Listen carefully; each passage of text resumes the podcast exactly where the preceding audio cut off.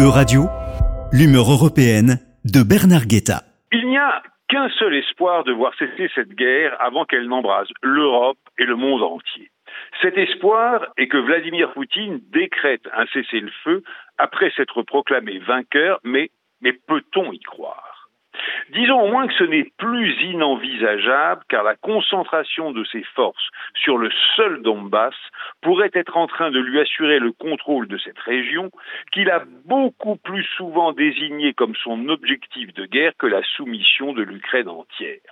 Si le président russe décidait demain de limiter ses ambitions à ces deux grands oblasts et à ce qu'il s'est déjà adjugé, il n'aurait pas à se déjuger et à perdre la face, mais, mais ne nous leurrons pas ayant conquis le Donbass, il pourrait tout aussi bien se dire que le sort des armes lui est maintenant favorable et que la route de Kiev lui est rouverte. Cette tentation serait même si forte que c'est la raison pour laquelle les démocraties doivent, doivent absolument accélérer et augmenter leur livraison de chars, de munitions et de moyens antiaériens à l'Ukraine. Il ne faut pas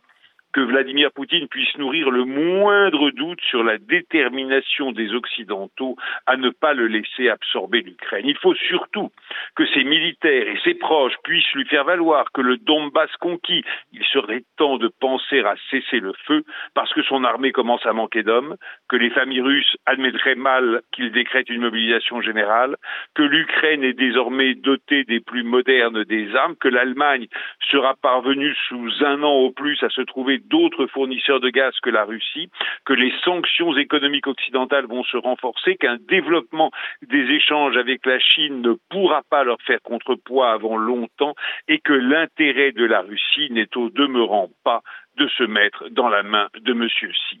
Rien n'est certain, rien n'est joué, mais une fois que le niveau d'armement de l'Ukraine aura de quoi lui donner à réfléchir et qu'il pourrait se targuer d'avoir sauvé le Donbass du nazisme, comme il dit, Vladimir Poutine pourrait en arriver, oui, à envisager un cessez-le-feu. Il le pourrait même d'autant plus facilement que rien ne l'empêcherait de considérer qu'il pourrait repartir en guerre à la première occasion et qu'un cessez-le-feu proclamé par la Russie pourrait en attendant semer la division entre les alliés de l'Ukraine et entre les Ukrainiens eux-mêmes. Il ne serait en effet pas impossible que beaucoup des Ukrainiens veuillent alors continuer le combat jusqu'au retour de leur pays à ses frontières internationales. Certaines des grandes démocraties voudraient pour leur part réduire les livraisons d'armes en gage de bonne volonté vis-à-vis -vis de Moscou, tandis que d'autres voudraient certes décourager toute poursuite de la guerre, mais continuer à armer l'Ukraine. Un cessez-le-feu offrirait autrement dit tant d'avantages militaires et politiques à Vladimir Poutine qu'il serait difficilement concevable qu'il ne fasse pas partie de ces hypothèses de travail, mais dans ces conditions. Pourquoi faudrait-il voir là un espoir?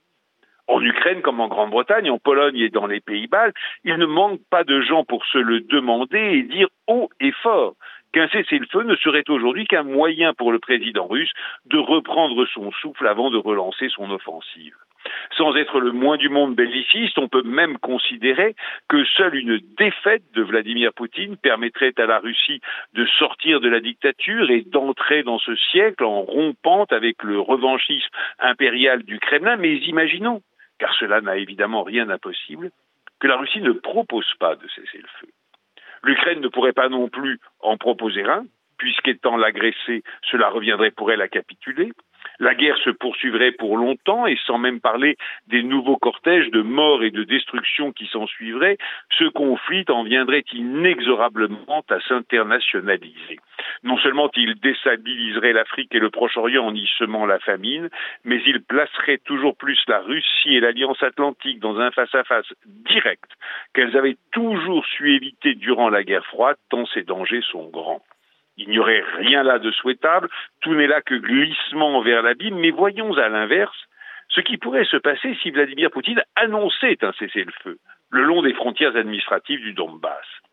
qu'il annexe cette région ou confirme en reconnaître l'indépendance, il devrait alors la prendre en charge, il devrait en assurer non pas même la prospérité, mais le simple bien-être, alors qu'elle n'est faite que d'industries en ruine, qu'elle est aujourd'hui essentiellement peuplée de retraités dont il faut payer les pensions, et qu'extrêmement jeune à l'inverse, très bien formée et dynamique, l'Ukraine restée ukrainienne bénéficiera très rapidement de son intégration au marché unique européen et d'aide massive de ses alliés occidentaux. Au lendemain d'un cessez-le-feu, Vladimir Poutine pourrait se préparer, c'est vrai, à une nouvelle offensive, mais l'Ukraine qu'on commencerait à appeler l'Ukraine de l'Ouest